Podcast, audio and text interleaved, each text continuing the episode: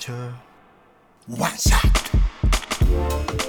さあここからは明日すぐ使える一発必中のカルチャー情報をお伝えするカルチャーワンショットのコーナーです。今夜のゲストはゲームエンタメ情報サイト IGN ジャパンのクラベエスラさんです。クラベさんい。らっしゃいませはい、はい、本日よろしくお願いしますはいよろしくお願いします、まあ、この番組大変お世話になり続けているクラベさんでございますが改めて簡単なプロフィールご紹介いたしましょう。クラベエスラさんはセガのゲームシェンムーに人生を捧げオランダからやってきたゲームライターです空手の修行でアジア諸国を渡り歩いた後日本に腰を落ち着けゲームライターとなりました。番組ではむやみにクリアを急がずじっくりとゲーム世界を味わう蔵散歩の提唱者としても知られているほか 連続企画「ゼルダの伝説」の伝説シリーズでもお世話になっています。ね提唱者ってね。提唱者。提唱者にして継承者は他にいるのかっていう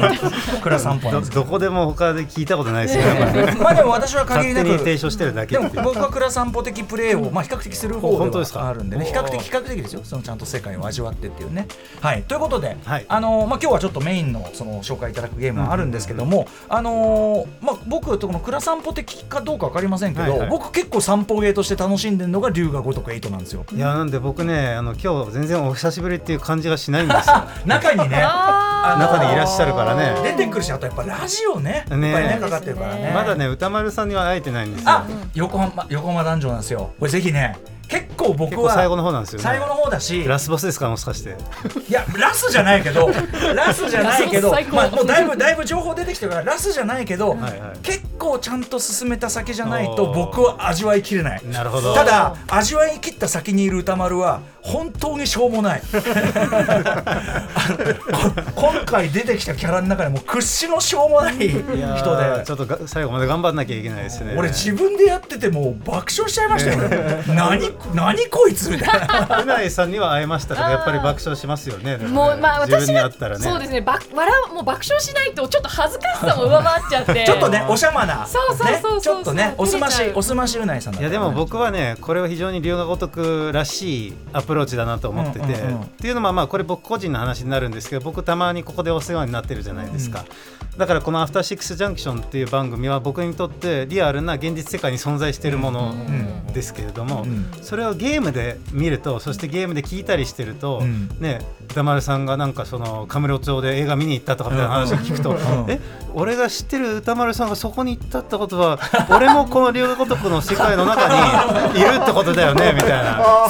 間接的に。そうだよね。そうそうでそれは多分リスナーさんも同じ気持ちになると思うんですよね。やっぱそのいつも現実世界で聞いてるあの歌丸さんうないさんがここでも聞けるってことはみたいな感じになるんですよね。そうだ。ってことは俺もゲームの中にいるって面白いね。でそれ龍が如くにしかできないんですよ。でファイナルファンタジーそれやったらいや待てよ。バシタソードを振り回してる場合じゃねえしこ ここにいるはずもないじゃないかみたいな話になるし、まあ、ドラクエもゼルダもしっかりだし、うんうんうん、たとえシェンムでもね現実世界舞台にしてますけどいや80年代だろうっていう感じになるんで、やっぱり龍が如くってリアルタイムで今の時代を追ってるからこそその今人気なラジオ番組を取り入れたりとかっていうことができるので、で合わせて例えば描写として日本の国力がなくなっててハワイ行くと最近日本人あんまり来なくなったんだけどねってタクシーの運転手に言われたりとかするじゃないですか、それでもってこの歌丸さんたちの番組があるっていうのはやっぱり龍が如くにしかできないリアリティなんだなっていうのはすごく思いますね。なるほどね、いや本当あのねありがとうございますというかいやいやお世辞じゃないですよ本当に、で本当このラジオを聞きながら街歩いているのは本当に倉さん的要素で。そうなの、うん、であとさあのハワイスコールとかがあるじゃないですか、はいはい急に降りますよ、ね、でスコールがあった時に結構キャラクターがああの振られちゃったとか言い出します、ね、スコールだっつって。そうするとやっぱり別にゲーム上何のあれもないのに、うん、一旦建物入ろうかみたいになるんですよ倉さんぽ雨宿りしてそうそうそう。雨宿りしながらちょっと歌丸さんたちでも聞くかみたいな。そうそうそうそう。いう感じですよね。でずっと歩いてると雑談ミッションっていうか雑談がこうところどころ浮かび上がってくるから、結構もちろんミッションとかいろんなゲーム性あるんだけど、ただ歩く友達とただ歩くっていうのも結構大きい要素だなと思ってて、チンピラいるなあっち行くのやめとこうとかやらったりしますそうそうそう。いやでもあの僕うまいなと思ったのはこのラジオ聞きながら歩けるっていうのもいいんですけど、そのオフになるタイミングとならないタイミングのセンスが良くてカットシーンとかバトルとかに入るとさすがに聞いてる場合じゃなくなるから止まるじゃないですか、でもレストランに入って飯を食う時とか止まんないんですよ、これリアルな世界でも飯食いながらラジオ聞くとかあるじゃないですか、そこで止めないのすごいなって思ったりとか。そうか食べながら聞いたことない。ラジオもねなんかね、えっと、アップデートのたびに途中まではあの毎回毎回頭に戻っちゃったりしてたのが、それがあのちゃんとあの途中からもう一回始まるようになったりとか、だいぶねあのアップデートで改善されてると思いました。なるほどなるほど、いや。でもなんかあとねその目的地に向かいながら聞くじゃないですか、うん、聞いてると目的地にたどり着いたのにいやまだちょっと聞きたいって言って、うん、もうワンブロック歩くとか、やるやるやるやるこれ現実世界でもやるやつじゃないですかやるやるやるやる。でなんかなんかに夢中になって聞いてやると気が付いたらあれ？俺こんなとこ来ちゃったよっていう体験をゲームでもできちゃうっていうのはやっぱりこのラジオの効果ですよ。ああ嬉しい。あのなんか倉部さんの話聞いてたらままたまた自分でもやりたくなるこれ本当に思って言ってるからね。あの嘘じゃないです。よお世辞じゃないですよ。ありがとうございます。忖度のないね、えー、いい意見でございました、はい、さあということで今日はえっと散歩系じゃないんですねでもねゲームをお進めいただくのは実は。今日は倉さんはもうね結構何回も話したんで今日はくらくら飯といこうかなと思って。くら飯。飯、はい、うん、ご飯。ご飯です、うん、ご飯系ゲームということで何でしょうか？はい僕から言っていいんですか、うん、これは、はい、はい、えっとベンバっていうゲームを今日はご紹介したいなと思ってまして。VNBA でベンバはい、うん、そうですね。えっといろんなプラットフォームで出てます、えー、スイッチでも出てるしプレステ5もあるし、えー、XBOX も出てますよという感じです、はい、ただし、うん、あのまだ残念ながら日本語には対応してなくて、うんうん、なので、まあ、ちょっとその遊ぶハードル、まあ、結構テキストベースのゲームでもあるので遊ぶハードルはちょっと高いんですけど、うんうん、まあ、こういう番組とかでね紹介できたのを機に、ね、どこか翻訳してくれないかなと思ったりもしますけれども、はい、どういうゲームなのかというと,、えー、とこれインド系というかインド出身の、えー、とご夫婦がえー、カナダに移民したお話です。で、えー、そのカナダで生活していくっていう部分における辛さとか、うん、そのまあえっ、ー、と母国への郷愁みたいなものが描かれていて、うん、でまあどうしてじゃあそのカナダに来たのかっていうとやっぱそのまあいつか子供ができた時にその子供によりえっ、ー、と、うん、いろいろと可能性を与えたいっていう気持ちでやっぱそのまあ裕福なカナダにやってきましたと。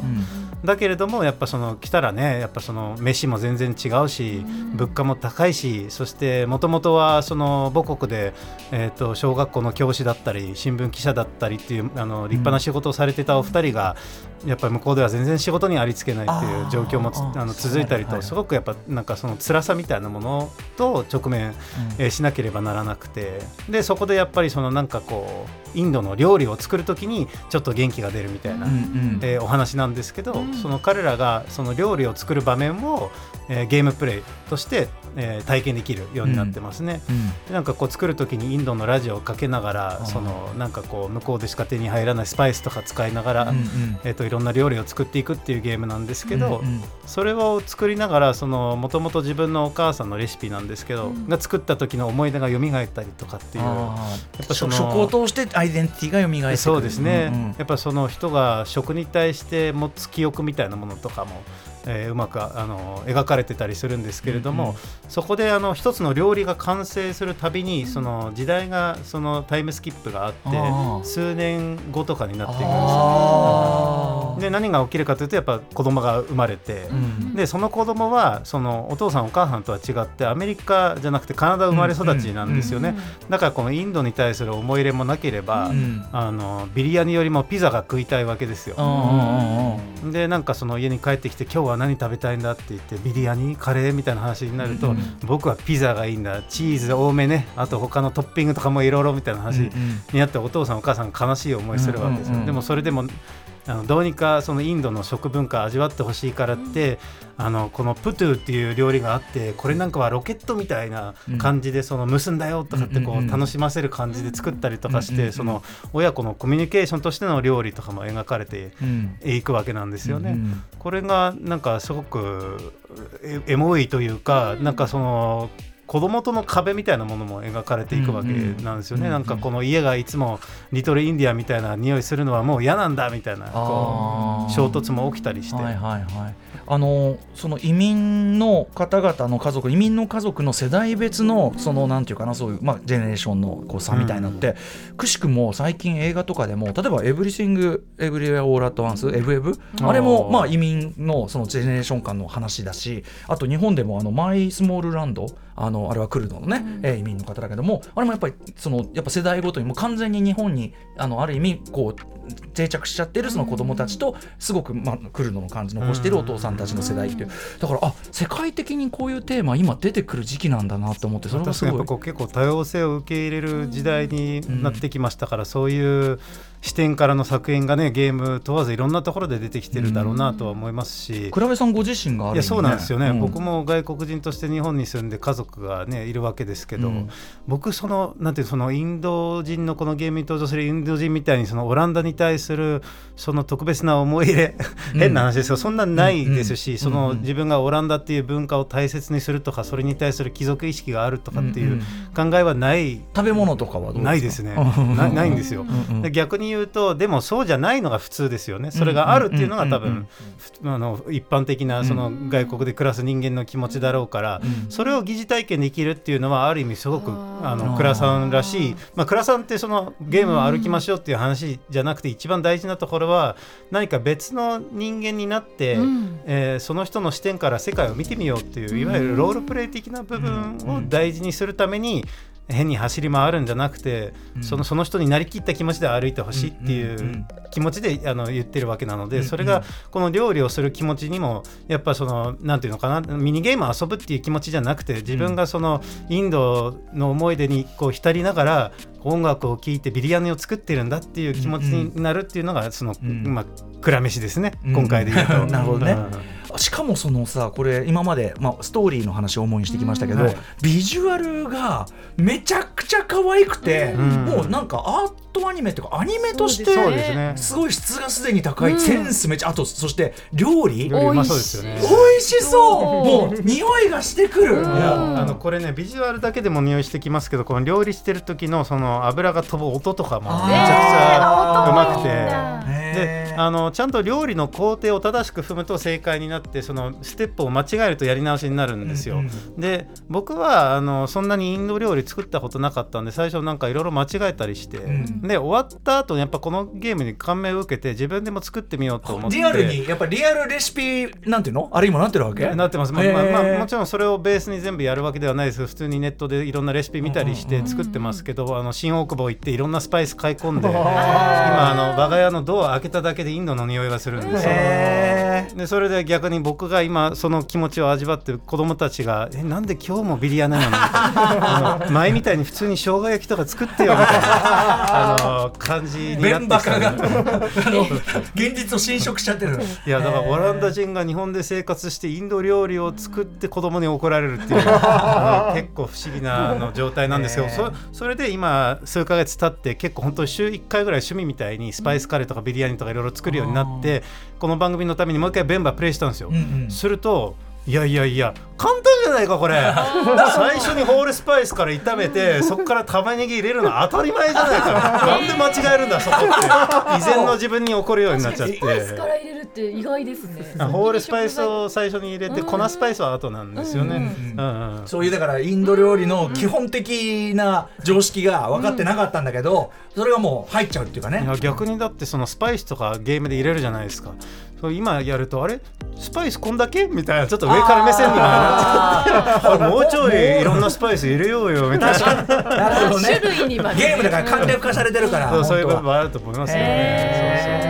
いやでもこれ本当にあのまずビジュアルだけ見てもう目がハートっていうか本当にすごい素敵ですしでもそこにねすごく現代的なテーマ、ゲゲーム性としては何になるアドベンチャーまあアドベンチャーとか基本的に日本のノベルゲームみたいにテキストアドベンチャーとして進んでその間に料理を作るパートは、まあ、いわゆるミニゲームだと思いますけど、うん、このテキストアドベンチャーとしても結構面白いことやっててというのもそのお母さんは、まあ、インド出身なのでタミル語が一番得意なわけですね、でも子供息子は当然ながら英語が一番得意でいつもそのタミル語で話してくれよっていうのをお母さんが言うんだけれども、息子はなかなかそれに答えてくれず、でお母さんそんなに英語が得意じゃないんですよ、息子がしゃべる時の吹き出しがちょっとところどころ読みづらくあのされてるんですよ。うんそういう表現とかでもこの息子とあのお母さんの愛と壁みたいなものが描かれてて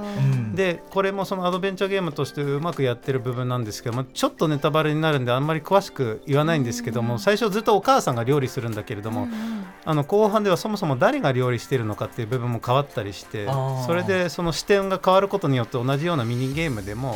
それ見方が変わってくるっていう面白さもそこにもドラマがもう一個入ってるというか、うん、そうですねまあ、あとこれ絵が可愛いという話ですけどすごいよく見ると見落とすようなディテールとかもあってその料理が完成してから家族で食べて食べている時とかにお父さんはインド人らしく手で食べてるんですよ、はいはいはい、よく見ると息子はスプーンで食べてるとか、結構細かいディテールにそういう違いとかも入れてあるので、まあ、本当になんか一つの世界があの完成されてるなと思いますね。しかもそのお母さんの視点っていうので行くんだったらそのちょっとまあもちろんある程度は必要だけど英語力ちょっとそのなんていうのこのねちょっと心もとない英語力で臨むのもありかもしれないですけどね。あ確かにだからその、ね、逆にそういうなんていうんですかねあの外国人として外国にやってきた辛さそこで生活する難しさみたいなものを思い知るんだったらむむしろね言葉全部分かんない方が面白く遊べるっていう部分もあるかもしれないですね。で逆にねこう日本語が来た時にもう一回プレイすると、あ細かいところでこういうことだったんだっていうのが分かる面白さもあるのかもしれないですね。えっ、と今日ご紹介いただいたのはベンバ VENBA で VENBA で、これがお母さんの名前ですね、主人公の。えっ、と、まあゲームそのものはえっ、とスイッチとかね、えー、プレステとかえっ、と XBOX でできますけどもまだ、えっと、日本のローカライズはされていませんが、うん、えーぜひこれ聞いてる方期待したいですね、ね、いかがでしょうかという話でございます。はい、倉さんありがとうございます。全然知らなかったけど、もうまずもうなんかこの世界にまずちょっと行ってみたい。2時間ぐらいで終わるんですよ。なんでもう本当にすぐに終わるんで。あとそれとは別にそれとは別に今すぐビリヤニ食いて。ね、なんかお腹減りました。今度あの作って持ってきます、ね。本当にハマってんだ。えー、倉さんぜひあのご自身のお知らせ事などもお願いします。はい、えっ、ー、と IGN ジャパンで普段記事書いたり、えー、YouTube でトーク番組など出たりしてますのでぜひ見ていただければというのと、あと Twitter X と言えばいいのか。やってますんで、ぜひフォローお願いします、はい、引き続きこの番組もよろしくお願いいたします。よろしくお願いします、えー、本日のゲストは IGN ジャパン編集者のクラブエスラさんでした。ありがとうございました。ありがとうございました。After Six Junction